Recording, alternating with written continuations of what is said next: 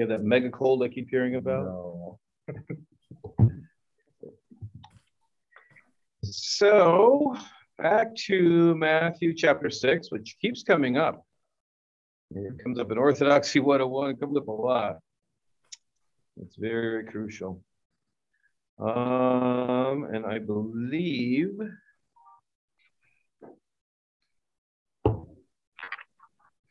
Has um, Michael or anybody started to coach our um, teens for the Bible Bowl on St. Matthew? not yet, but it's on our uh, it's on our docket. Okay. Look at this.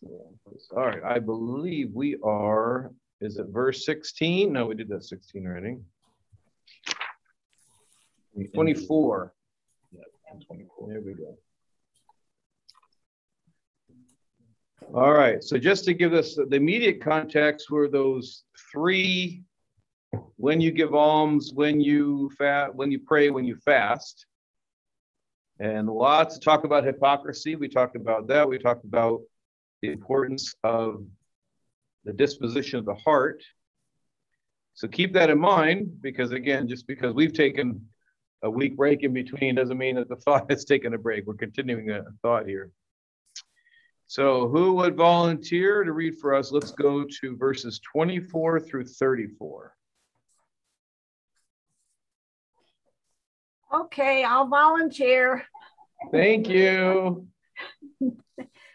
No one can serve two masters, for either he will hate the one and love the other, or else he will be loyal to the one and despise the other. You cannot serve God and mammon.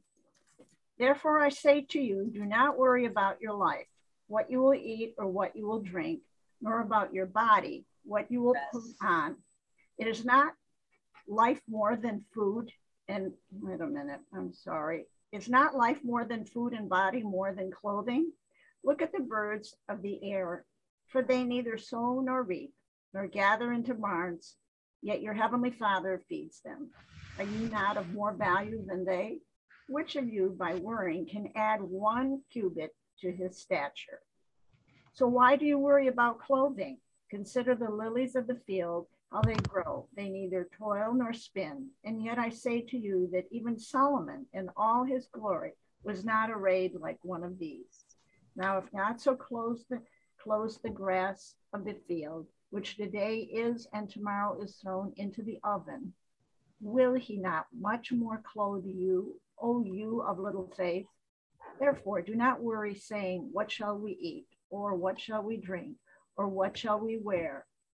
For after all these things the Gentiles seek, for your heavenly Father knows that you need all these things.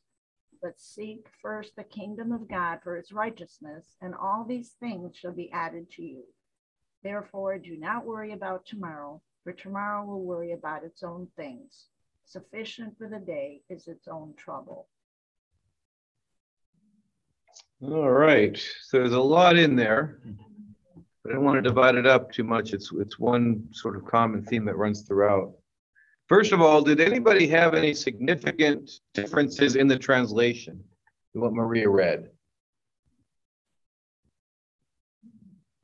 Anybody have a different word other than mammon? Do all your Bibles rendered as mammon? A lot. Some say money. That's what it is. So it's it's one of the rare times that the New Testament Greek uses a non-Greek word.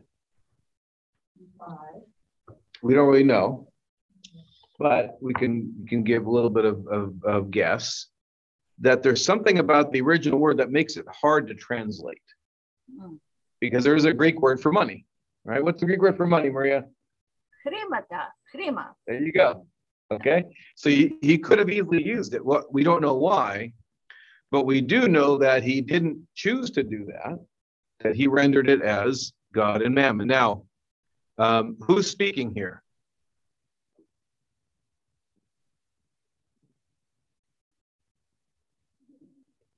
Christ. Who's giving the Sermon on the Mount? Right. There we go. Good. Y'all scared me.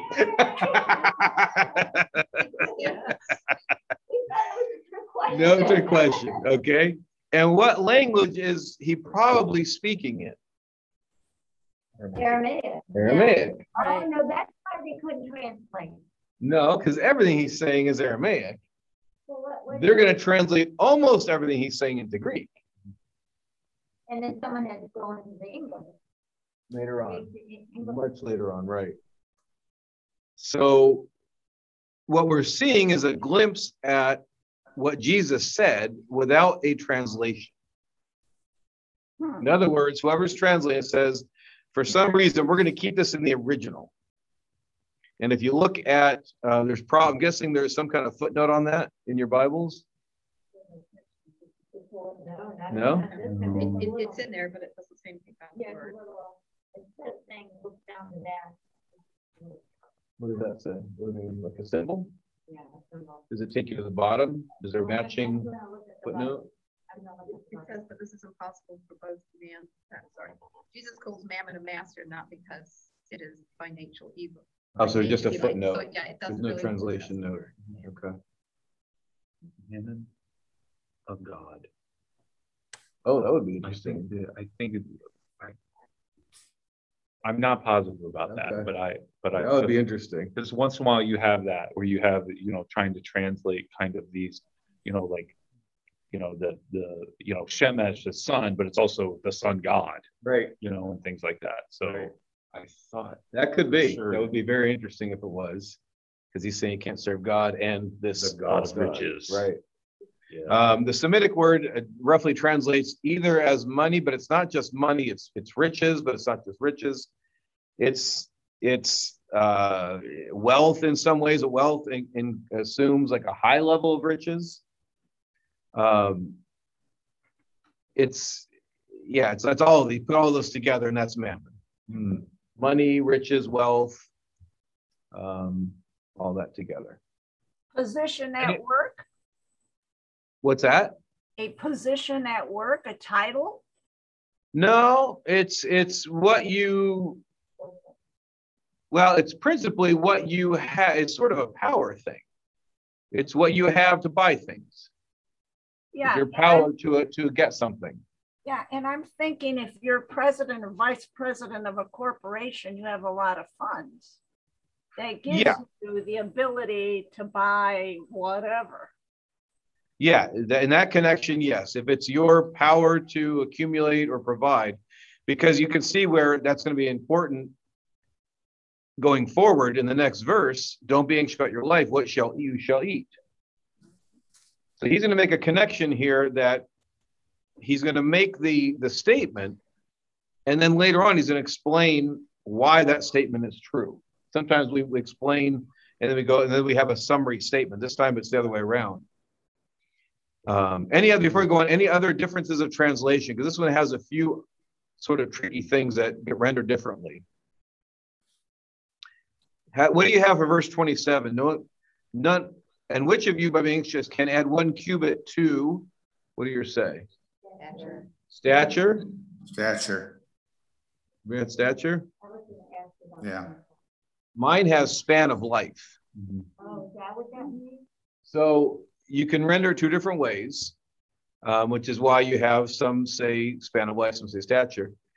They, the, what they have in common is you can't make yourself taller, you can't make yourself live longer.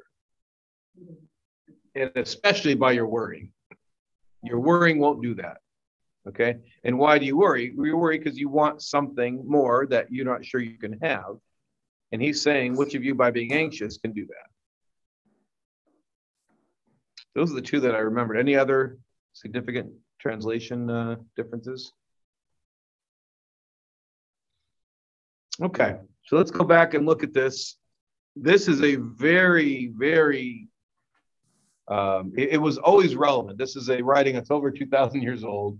It was always relevant, but there's a word that has become more and more prevalent in our day and age, which is anxiety. You hear about anxiety a lot a lot of people suffering from anxiety.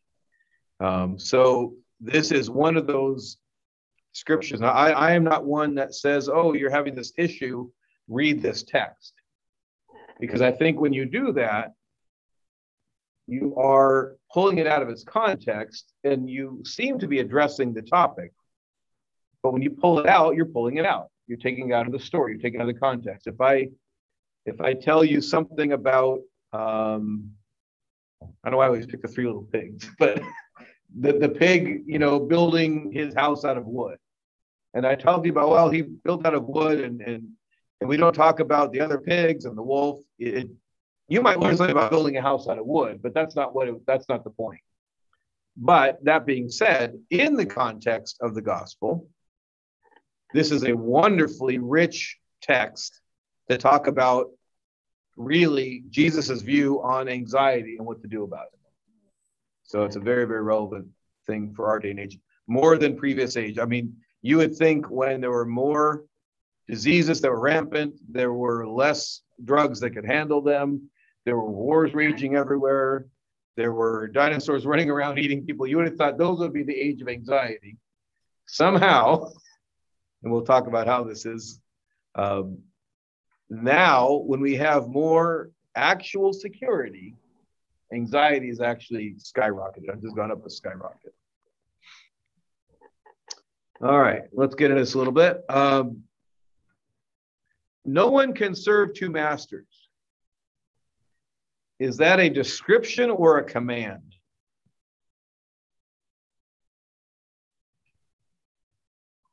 It could be both. Could be. In what way is it one versus the other? Well, since it's coming from Christ, I would say it's a command. Okay, so we may take it as well. Since it's saying it, we're going to take it as, you know, something to to note and to follow. Right. But actually, what is it? I think the first part of 24 um, might be a, a comment or a statement, but the last one, you cannot serve God and mammon, I think that might be the command. Well, is he telling us not to serve God or mammon? He's saying you just can't. It's not possible. It's a description. Yeah. And I'm bringing that up because we Orthodox retain in our, in the accurate understanding of our faith, and our spirituality. If you look at the topic of sin and right and wrong, I think we retain a more accurate view of it, which is much more um, descriptive than prescriptive. In other words, it much more, Jesus much more describes things than actually commands. There are very few commandments from Jesus. And actually, when they ask him what are the greatest commandments, he quotes the Old Testament commandments loving God and loving your neighbor, is how he sums it up. Why I think this is, is, is important is we typically think of sin as following God's rules. Why do we follow them? Because they're God's rules. And because He's God, we should follow them. Right? That's sort of our, our reasoning.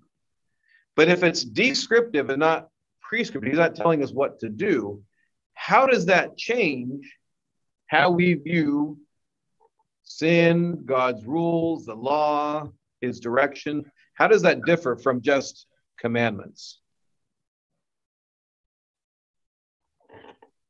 it's not so much so much us being naughty quote unquote as us missing out on the better things Yeah.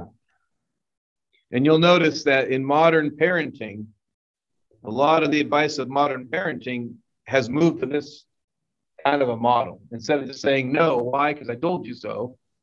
Modern parents are encouraged to describe and help their kids understand, like, this is what happens. Now, modern parenting gone awry is you take out the consequence and you describe it, but they don't, the kids never feel the consequence. That's the other way. But in terms of, of actual how we relate to God's will for us, he's basically saying, here's the reality of it. It's not arbitrary. He didn't just say, don't do it. He's saying you can't. And then he goes on to say why you can't. For either he's going to hate the one and love the other, or he'll be devoted to one and despise the other. Does he say why?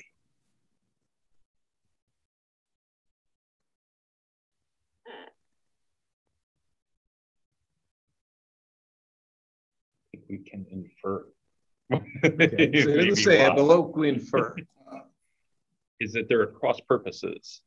So if you if you actually if you're actually serving one, that's going to by its very nature cause you to, you know, um, hate the demands of the other, of the other master. Why? Whereas if you're serving the other master, by meeting their demands is going to cause you to hate the demands of the other master Yeah, but why? because they're opposed to one another.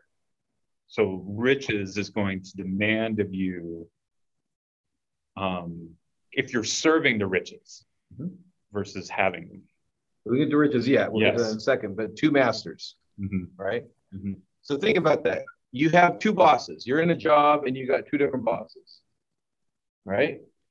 And let's assume for the example, as we're it's going to play out, they're not necessarily on the same same team in terms of like it's not like they're in agreement in terms of their goals, right? We know he's going to get to God and riches or God and mammon, but before he even gets there, he's setting up the example that we can understand even before he gets to the specific. So imagine you have two different bosses and they work in two different departments of the company.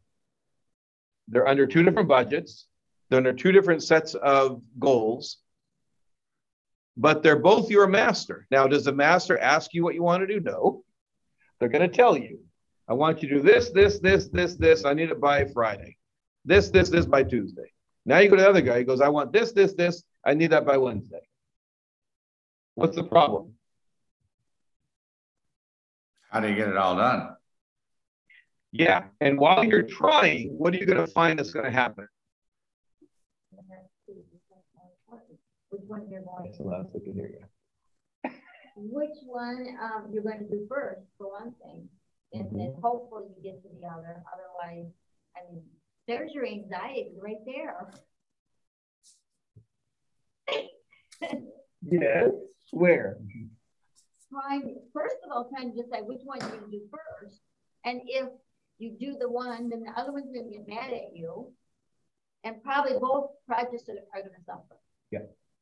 Okay. So because we don't live in a world of masters, I wanted you to get into it and sort of get into that mindset before you get into specifics. If you don't get the mindset, you're not going to get how he's going to, support that. In other words, he's not saying don't serve riches. He's not saying riches are bad.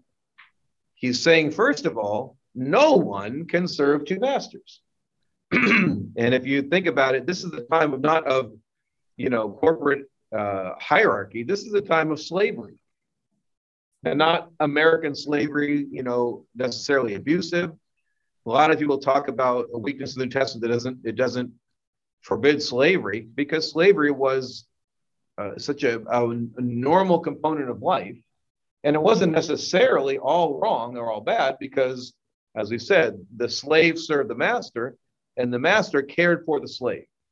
If you were a slave, all of your needs were taken care of your food, your shelter, your health care. You weren't abused because the master wants you healthy, he wants you to work. So it was it was not as we think of as American slavery, always abusive and, and destructive. It was just sort of how they organized the labor force. If you're a slave, you're going to be serving your master and he's going to take care of you. Um, in this case, he's saying you can't serve two. So the, the message was stronger then, but do you see how the how the scripture always holds up? Even in an era of corporate structure, nobody owns anyone else, but you can't serve two bosses. And we all, if you thought about it, as we just started to, you're going to realize, well, it's just it's just a fact. You just can't. But then he says more than that, not just that you can't. If you try, here's where you're going to end up you're either going to end up hating one, loving the other, or vice versa. And Linda describes that like you're going to try, but the other one's going to get mad, and this you didn't do that one. Okay. Then now he's going to now give us his conclusion, having taken us through the mindset, the reality of, of course, we understand this. Now he brings in the two masters. You notice I didn't reveal them at first. He sets us up. Yeah, you're right. Can't serve two masters. Yeah, you're right. We're going to hate one, love the other. Now, you cannot serve God in riches. How does that change How does that setup change that statement?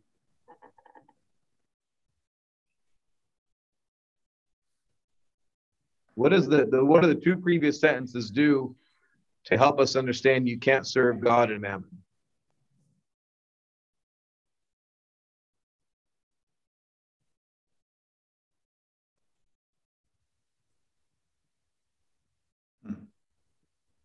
Now, I'm the only one on my, didn't get my second cup of coffee today.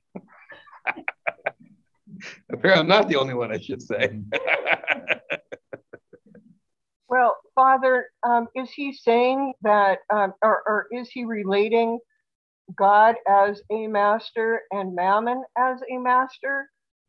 It seems that way because he starts with 24 by saying no one can serve two masters, and right. he ends it by saying you cannot serve God and mammon right? So already, you're right. He's setting up for us that these are masters. They're not neutral. They're not. Um, they're not equal, but but they they can be seen as equal. They can be seen as masters. But he's explaining why in the previous two why he's the comparison. I mean, he, he's explaining why you can't do it. You're going to love one, you're going to hate one. right. So it's not really telling you, it's not really exactly a command, it's other than he's explaining to you to make the right choice. Exactly. Because they're both going to be masters. Now, has he told us why they're masters yet? Not really, no. but we're about to see. Now, here's where the Bible always gets everybody. When I say gets, you read any scripture and you can never say, well, this doesn't apply to me. It's always directed to all of us. Now, when you hear you cannot serve God and riches, is your sense that he's talking to rich people or poor people? Probably rich people. But it so, doesn't depend what you consider a rich, what something that's important to you? Could be. Yeah. So a couple of you said rich people. Linda says everybody. It really is everybody, but, and we're going to find out why that is. Um, but you can't serve God in riches. We think of riches as my excess, my built up, my accumulated wealth or whatever. Now he's going to hit all of us in terms of this is not about those people. This is about you. I'm talking to you. You know, sometimes when the teacher's talking and, you know, they're addressing a student and they're looking in one direction and the other kid's laughing because he thinks he's talking to the kid in front of him. And the teacher says, No, I'm talking to you. okay. This is one of those moments. Because right after he says you cannot serve God and mammon or God and riches or God and money, therefore I tell you, do not be anxious about your life what you shall eat or what you shall drink, about your body, what you shall put on. Is not life more than food and the body more than clothing? Is that to rich people or poor people? I think rich. Okay, Alan, here's rich. They have more uh, more food and more clothing. Poor people don't really worry about that. They take what they have. Well, poor people worry about what they're going to wear. You see how it can mean different things? Yeah. What? It can mean different things. So when, when you right. hear, don't be anxious about your life, what you shall eat. If you're rich, what that means is I'm not sure what I'm going to pick off the menu. There's so much that looks good. Right. Right. Okay. If you're poor, what does it mean? You've only got 15 cents, and what can I buy with 15 cents? There you go. Yeah. Okay. And everybody in between is going to hit somewhere in that scale. In other words, it's all about it's about everybody. Now, how it's about you varies, right? We just pointed out two examples. They're kind of the extremes of the spectrum. So it might hit them differently, and that's okay. What you'll notice is that it's it's one of those things where it's going to hit you wherever you are. And he's not saying, well, if you're rich, you know, don't worry about what you're going to pick off the menu, and we're not going to have the poor people. He's not saying, well, if you're poor, don't worry about where your food's going to come from. He's going to address all of that. And you'll see how that works out as, as we go on here. Is not life more than food and the body more than clothing? Now he's thinking of an example. Look at the birds of the air. They neither sow nor reap nor gather into barns, and yet your heavenly Father feeds them. Are you not more valuable than they? Is that hitting? Who does that hit more? Is it the 15 cent, what am I going to eat people, or the one I eat off the menu?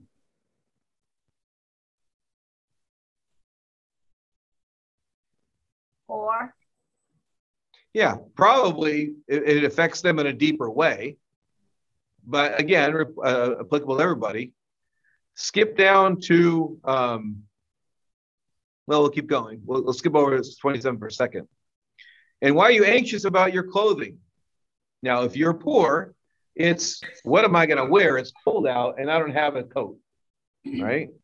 But he goes on to say, consider the lilies of the field, how they grow. They neither toil nor spin.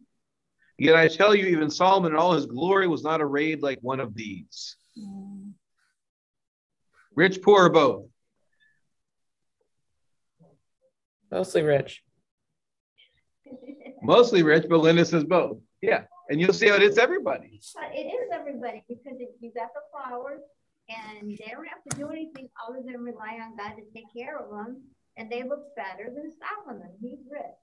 Okay. So it's not just about necessity.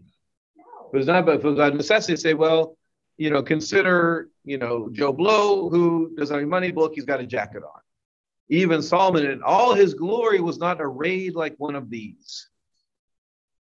In other words, no matter where you are wealth wise or, or anything else, this applies to you. And the commandment, if there's a commandment, go back up to 25, you'll find the commandment. What's the commandment? Do not worry, do not be anxious, depending how you translate it. So the commandment here is don't worry. Don't be anxious. But he's not just saying don't be anxious, he's telling us why there's no need for it. You see where he's not saying where it's wrong? He didn't say what's wrong about being anxious, did he? As in morally wrong? Is it morally wrong? It can hurt you in all kinds of ways, right? But he's not saying, Thou shalt not be anxious. It's not my will. He's saying, Don't be anxious, and here's why. There's absolutely no good that's coming out of it.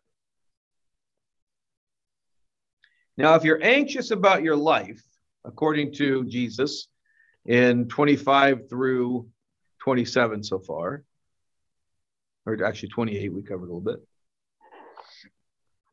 Who are you serving?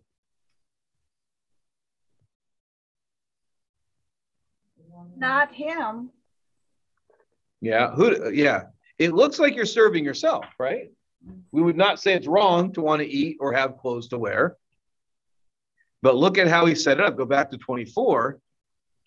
You cannot serve God and mammon. Therefore, anytime you hear for or therefore, that's a connecting word. It's saying this connects to the next part. You cannot serve God and mammon. Therefore, I tell you, don't be anxious about your life. So he's connecting anxiety or worry with serving mammon, serving wealth, serving riches, serving money to buy even simple things like basic food and, and clothing. Let's go back and, and we skipped 27. Which of you, by being anxious, can add what cubit to his span, stature, span of life? However, you want to translate that. What does that mean?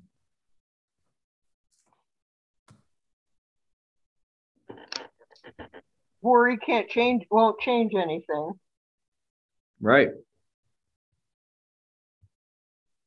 And if you if you go with the span of life rendering of it, if you think about it, our biggest worry is death.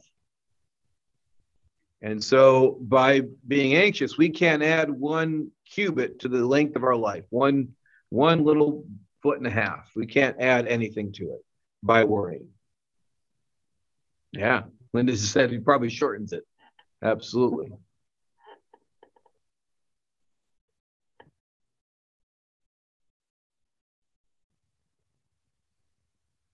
But if God so clothes the grass the field, which today is alive and tomorrow is thrown into the oven, will he not much more clothe you, O men of little faith?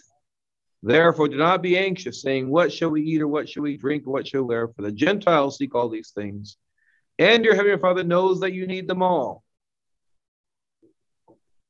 And now he's going to sum it all up. But seek first his kingdom and his righteousness, and all these things shall be yours as well.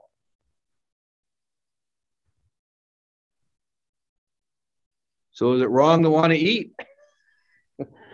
Obviously not.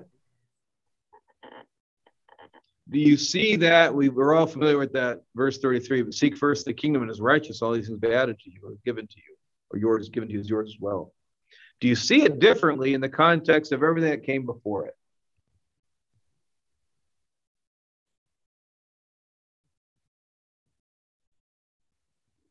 Compare 33 with 24.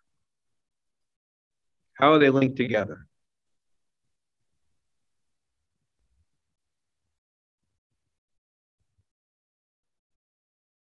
If you're serving God as your master, then the priorities are in the right order and everything will fall into place. Basically. Yeah, right. Because you can't pay, you can't serve both. You can only serve one. He's not saying to you, it doesn't mean that food or clothing isn't important, right? You don't get any, you get the opposite. You say even the birds and the flowers get food and clothing. So he's not saying the food and clothing aren't important. But he is saying, and this is where it really hits us if you're worrying about that, who are you serving? Amen. Master. The other master. Which one? Mammon. Yeah, mammon, money, riches. Now, we don't often think about this. This is where, again, he's going to hit us kind of hard here. If you're worried about your next meal, we would say, well, of course, someone doesn't have money, they're hungry. Of course, they're worrying about their next meal. What's Jesus going to say to that? They're God serving will money. provide. Right. Okay, that that's the that's the key here is that if you're worrying about those things, what are you not? You're serving that. Where is my money going to come from to buy these things? You're not serving God, who He tells us now in 33 will give you everything. He told us all the way through, but now He's saying, serve that one master. He'll take care of all the needs, the needs that He provides and the needs that money provides. But you can't do both.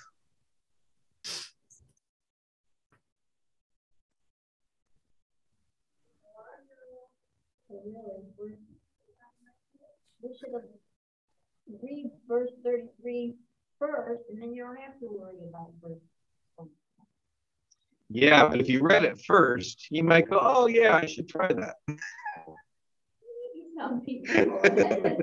I mean, then the 24 could be the footnote if you don't do 33 then. Maybe, and for whatever reason, he said it the way he said it. I think what he's done, the way he's done it, is um, he's explaining it, but he's also setting up not just sort of like why you should do this. If he just said, seek first the kingdom, you go, well, of course, he's God, we should follow him.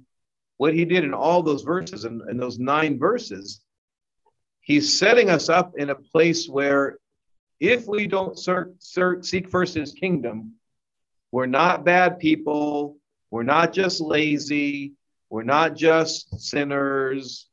Those are all summary things which are fine. What he's saying is you got you got two different masters that are going to be there for you to serve. If you try to serve both, you're going to end up hating one and loving the other. Now, we didn't really tie together, but I'll say it now. If you go through life with anxiety about your provision, what does that do to your relationship with God?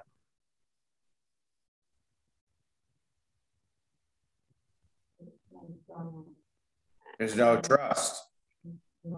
You don't trade, you don't trust him. There's no, okay. What does he say it says about that?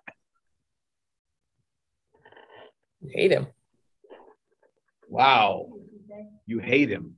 No. Yeah. We would like to think that.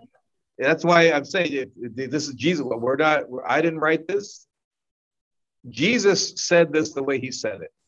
And we would like to think, well, if I don't seek for his kingdom, I'm weak, I'm whatever. He set it up and he took us step by step by step, and we couldn't argue with any of those steps. Anybody want to go, want to go back and say, okay, well, wait, I don't like the conclusion. I want to go back and re-argue one of the steps. Is there any one of the steps from 24 through 32 you go, well, that doesn't really make sense? No. All right. So he built his case very solidly. Every step, he looked at us. We, yeah, that's true. Yeah, that's true. Yeah, that's true. Now, when he's at the end, if we're not going to cut off 33 and separate it, we're going to see it as the continuation of 24 to 32. And by the way, everything else that came before in Matthew. Then, if we don't seek first the kingdom, we're going to end up hating him. Now, we'd say, well, I would never do that. I'm not like that. I can't do that. How might that be true? How is it true? And not, if not your own life, in life of people around you. Why is that inevitable?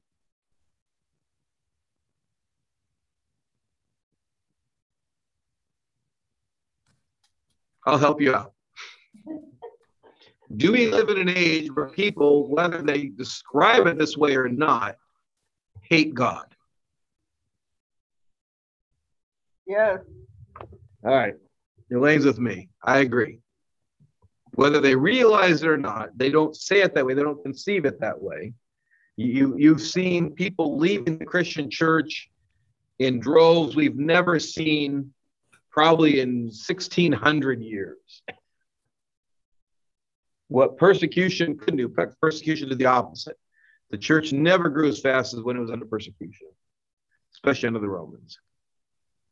Now, relatively little persecution, and people are abandoning faith like we've never seen in, in, in a millennium and a half. Now, they wouldn't say, I hate Are they God." abandoning, are they abandoning God or are they just abandoning the structured faith?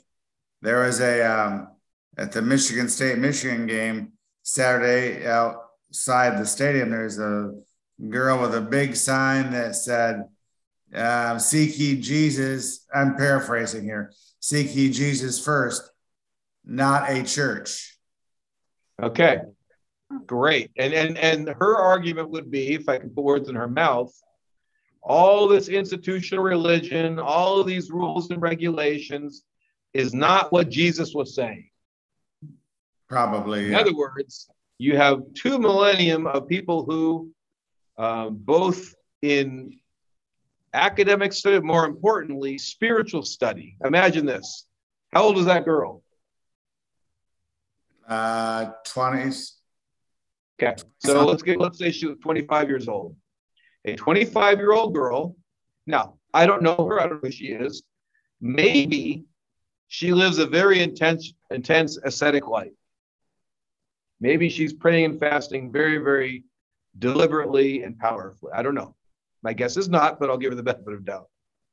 You have monks and nuns that day in and day out spend the majority of the day, if not the entirety of their day, praying, fasting, and working. And the, the faith they say is true is not just because there's this institution that they sign off, go, yeah, I agree with that.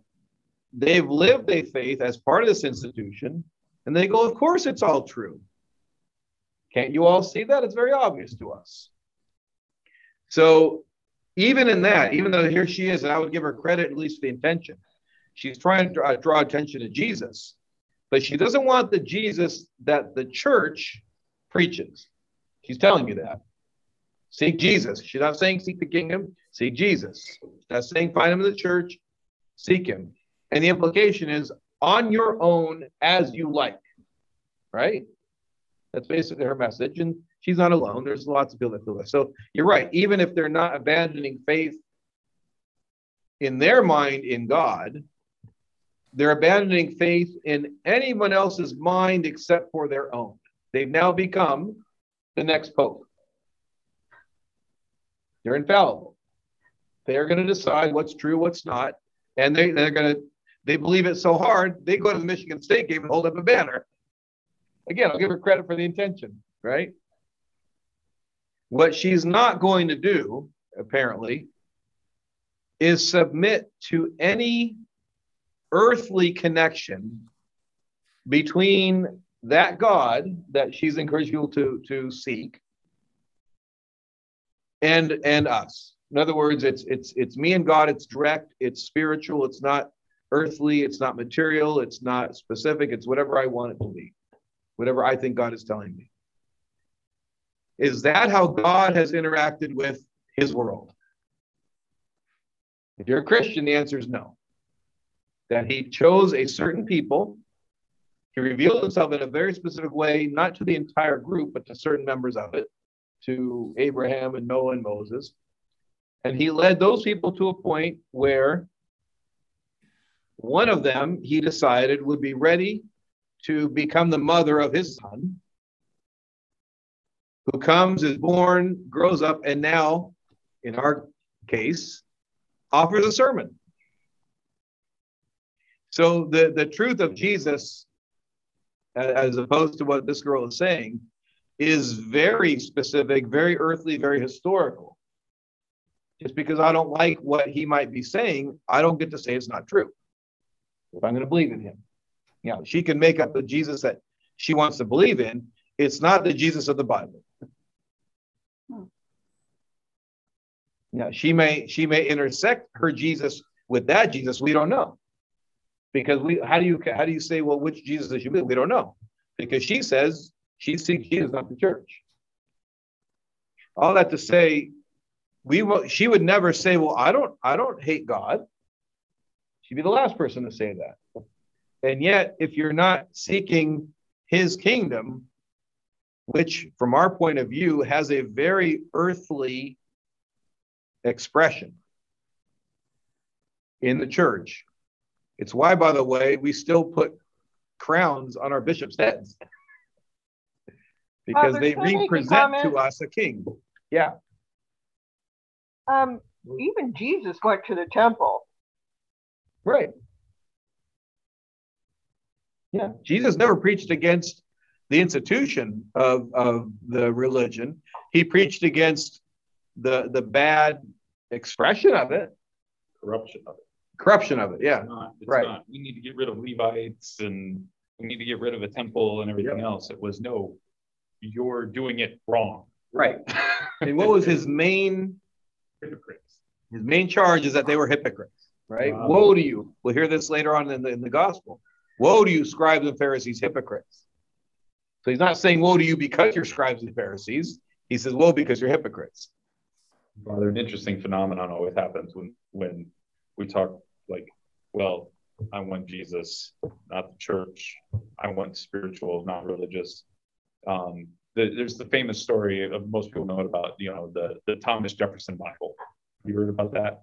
I can't remember. The Thomas Jefferson Bible is Thomas Jefferson really respected Jesus, but all this stuff about him being God and miracles and everything, that's all silly. So he went and he he cut out portions of the New Testament that fitted, you know, his perception of who Jesus really was versus who the church has taught him to be versus what the scriptures teach him to be.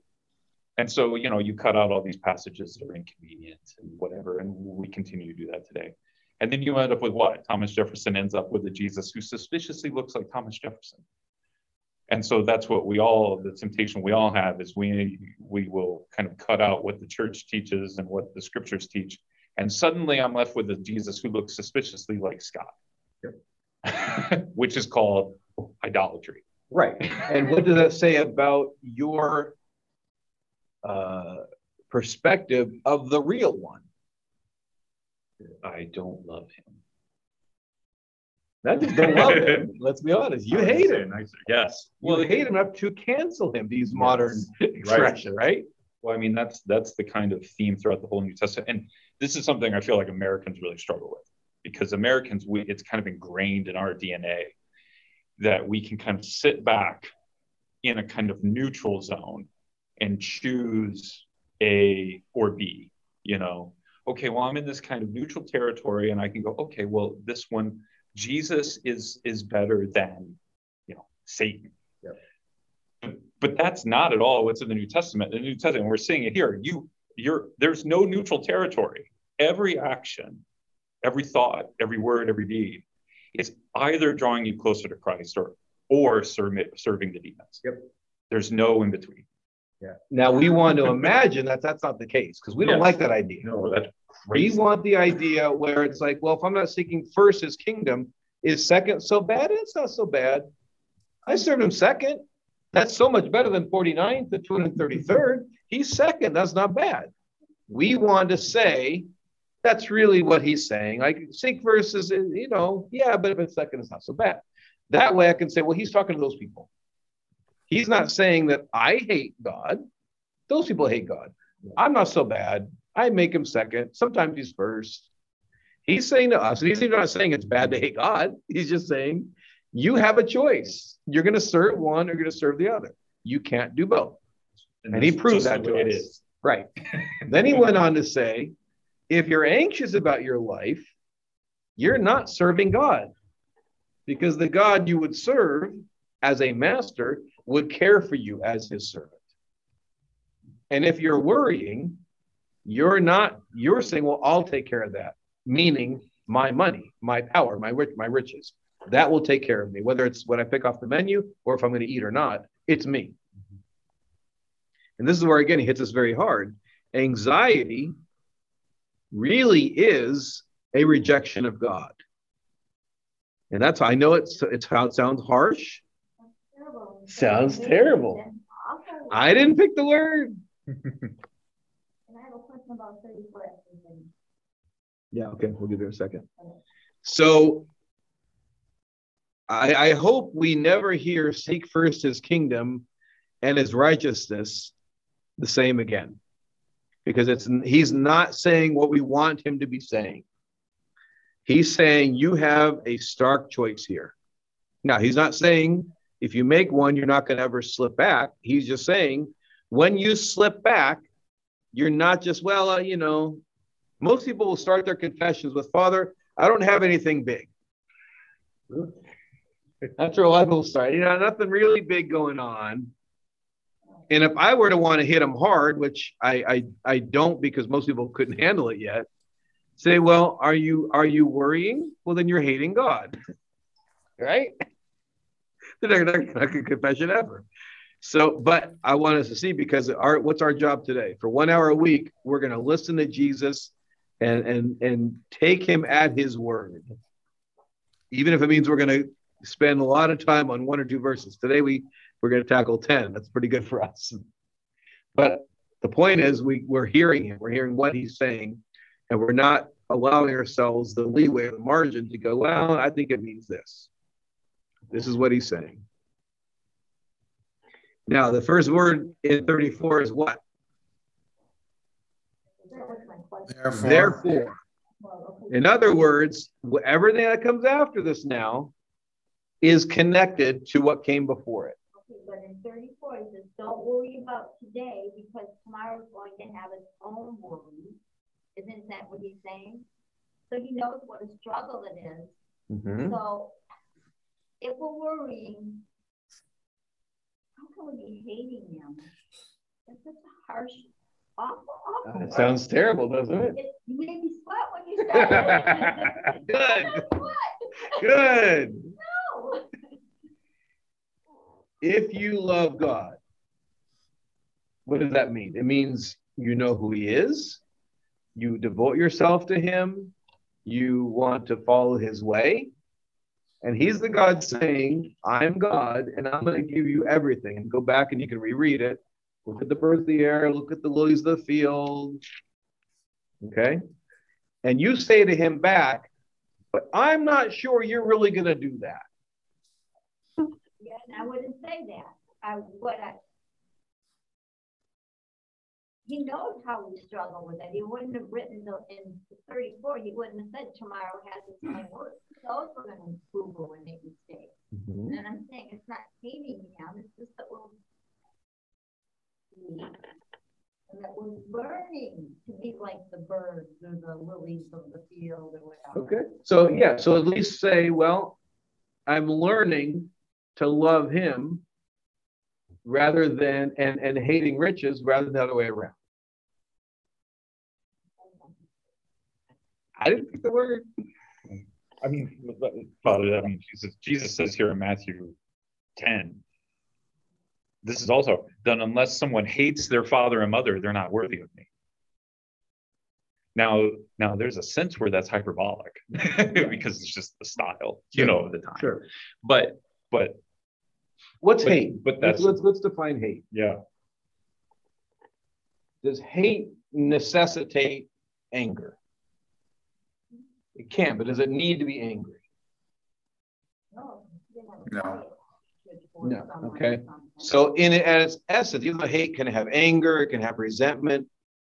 Ultimately, what is hate? It's a rejection. When people struggle with someone in their family, they don't go, I'm really angry for Sally who did this to me 25 years ago. They go, I don't talk to him.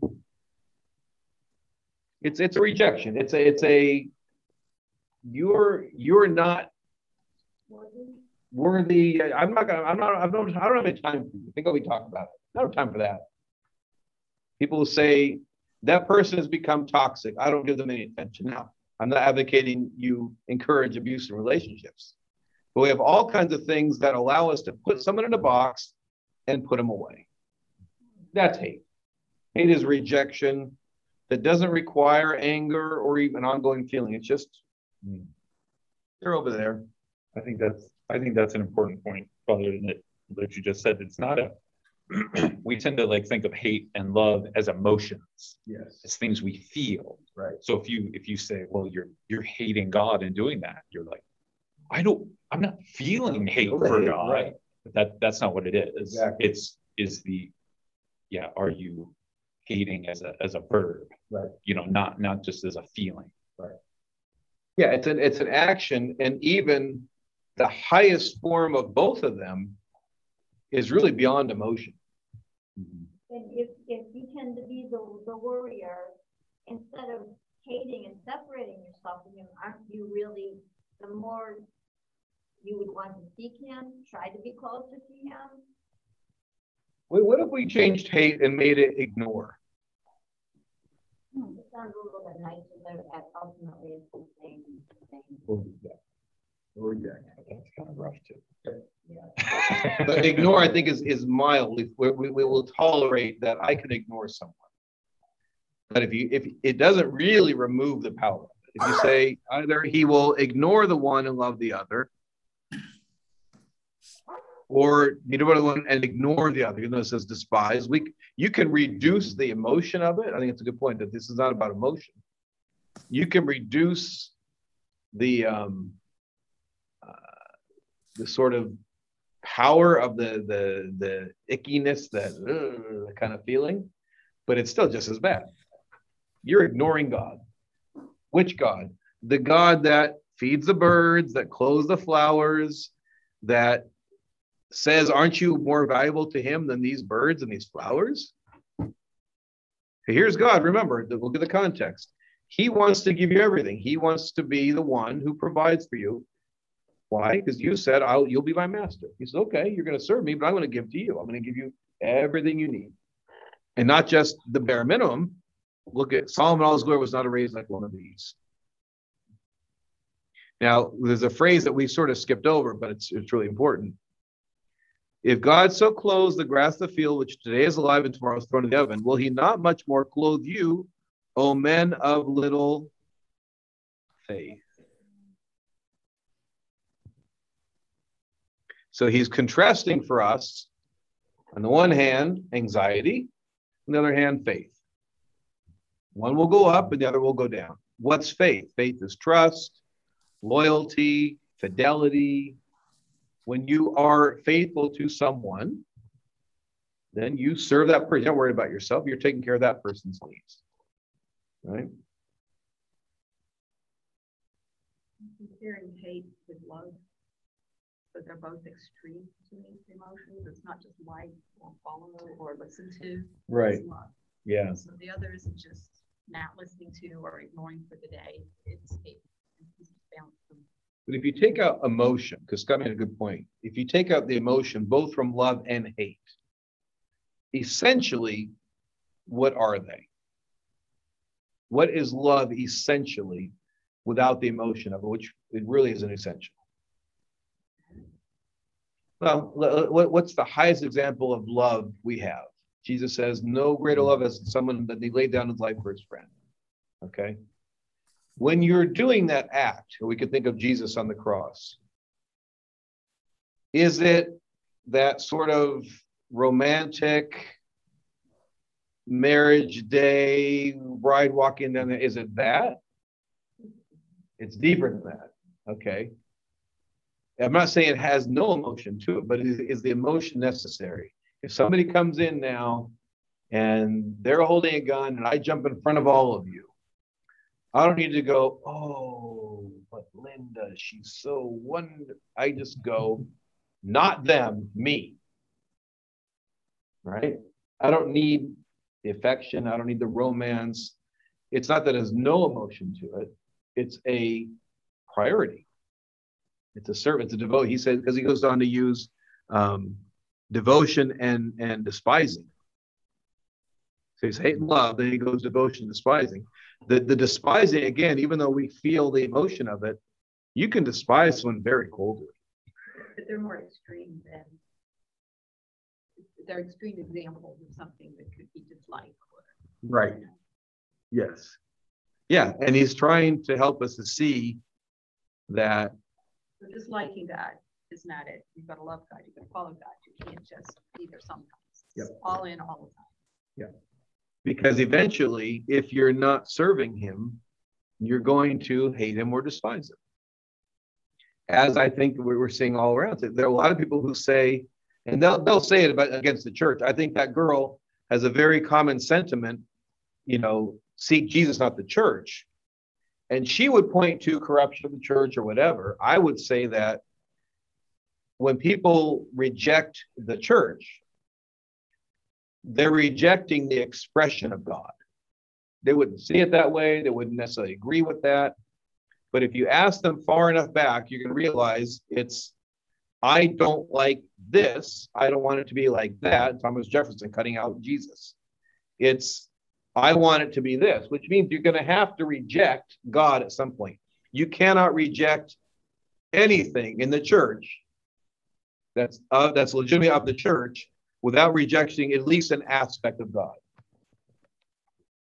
Right? There's all this stuff now going on the internet. Um, this kid in California that came out of the closet and he's gay, but he's Orthodox, and the church is rejecting him, and he wants to start this organization now, blah, blah, blah. You, you can I could have a discussion with him, but eventually he's going to say to me that the church's teaching on homosexual behavior is not of God. He's going to pull it out of the God category and put it into the church category. And so he's going to say, I might be rejecting the church, I'm not rejecting God. And this is where, it, it, as Orthodox, we don't make that distinction. You can't reject one and keep the other. St. Paul says the church is the body of Christ. Right? You separate the head from the body, you have no person left. So it's it's they're all together. So for us, it, it that's that's where this rejecting of God, I think, has become no one says it, and we don't even say it. We don't say, I'm serving riches if I worry about things. But he's trying to show us that ultimately, again, think of Matthew, the heart, the inner reality. He's trying to show us that you can't just write this off as well, I'm trying, I'm working on it. You're going to hate one and love the other. You're going to serve one, despise the other. That's just the way it is. You can't do it any other way. And then he ends up this section with, therefore, do not be anxious about tomorrow. For tomorrow will be anxious for itself. Let the day's own trouble be sufficient for the day. Now, in some ways, that's the same thing. In some ways, it's really different. Which day is Jesus talking about in verses 25 to 33?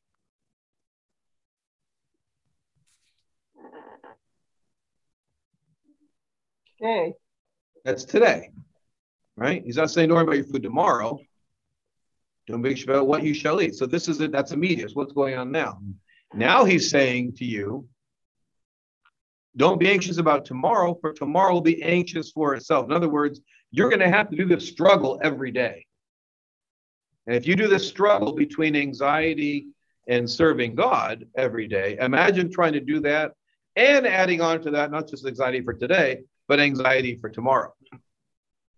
You've got enough to do to fight this battle against anxiety, meaning the battle to serve God and realize He's going to give you everything you need. That's enough to do. Just get through today and keep your, your devotion to God. Watch how He's going to provide for you. When you get to tomorrow, then you're going to have the same same struggle to, to do. That make sense? Is that what is meant by the last sentence there? Sufficient yeah. for the day is its own trouble? Exactly. Exactly. Well, and Father, you just gave us a prayer to say each day that says, Give us this day our daily bread. Good point. Nah, he doesn't say, and tomorrow. Right. And all following days. Right. If anybody's ever read the Screwtape letters, the C.S. Lewis Screwtape letters is a great thing where the demon's like, look, here's the thing. You want you want the patient. You know, this is the demon talking. Yeah. You want the patient to worry not about what his duty is as a Christian today. Yeah. We want him to worry about in the future, like Right. tomorrow, because those things don't exist. So that's like fantasy. That's right. Exactly. So get his mind off of what's real in the here and now and get it on. Well, what about tomorrow? What about a month from now? What about a year Yeah. from now? And then we'll it'll be great. We'll you know Well, and don't Yeah, they even say that 90% of what you worry about never happens anyway? Yep. And while you're worrying about it, what Jesus says is, what, what can you do about it? Worrying doesn't do anything. Mm-hmm. If you think about it this way, worry and anxiety is taking the energy that you need to do the one essential thing looking to God. That takes energy. To, to be looking to God and saying, okay, yeah, the birds are being fed, the flowers get their clothing. Okay, that it takes energy to do that, to stay serving God. If you're worrying, you're not doing that. You're taking your energy going, gee, what's going to happen? How's and you're not even working to get those things. That'd be bad enough. If you were saying, well, I got to go to work, I I because I don't know what God's going to do. I got to feed myself, but I'm going to work. That's bad enough. Now you're saying I'm not even working. I'm just worrying about it. It's the only thing. Worrying is the only thing we do that cannot have any possible good outcome. Not that you can't repent of it, you can, but while you're doing it, boy, does it do a number on us. that's what they tell addicts. You know, it's today I will be sober. So, Today I will do this. If, if, and if you start having anxiety about can I stay sober tomorrow, it usually causes you to partake of your addiction. Yes, Yeah. exactly. Father, I keep thinking about what you said at the women's retreat about um I'm trying to think of how you worded it. Why be why wait for our suffering to be miserable when we can worry and be miserable now? That's right. That was very Yeah. impactful. Yeah, w- worrying is taking future suffering and and instead of waiting for it and suffering then, like let's say I'm gonna, you know, uh, go through something difficult tomorrow. Worrying takes that pain and extends it backwards so I can start to feel it now. I'm gonna feel it tomorrow, but I don't want to wait. I want to start suffering under it now. That's what worry does. Yeah, it sucks it back. It's true. so Father, this whole um commentary, I don't know what other word to use, is still all part of the his preaching on the mountain, his sermon on the Correct. mountain. Correct. dialogue of, you know, we normally think of it as, as um, the Beatitudes or the Lord's Prayer, but it's basically everything we should do to live on earth. Yeah. Yet, Yeah. if you- Go ahead. Sorry. I mean, this, this is the crux of um, that, that time when he was on the mountain and speaking to us is the crux of how to live our life on earth to attain salvation. Yep. Absolutely. Now, now this is the first of five. Remember, we talked about how Matthew is sort of a a um, a, a new uh, testament. It's a new covenant. It's a new uh, arrangement, new relationship. So this is sort of the genesis of those. We're going to have in the Old Testament, you have the the Pentateuch, the five books: Genesis, Exodus, Leviticus, Leviticus, Numbers, Deuteronomy. You're going to get five of these. Each one of them is really related to the other ones around it, but each one is unique on its own for how it fits into the whole message. But you know, you you don't get. They always say you don't get a second chance at a first impression. So there's something significant that this is the first.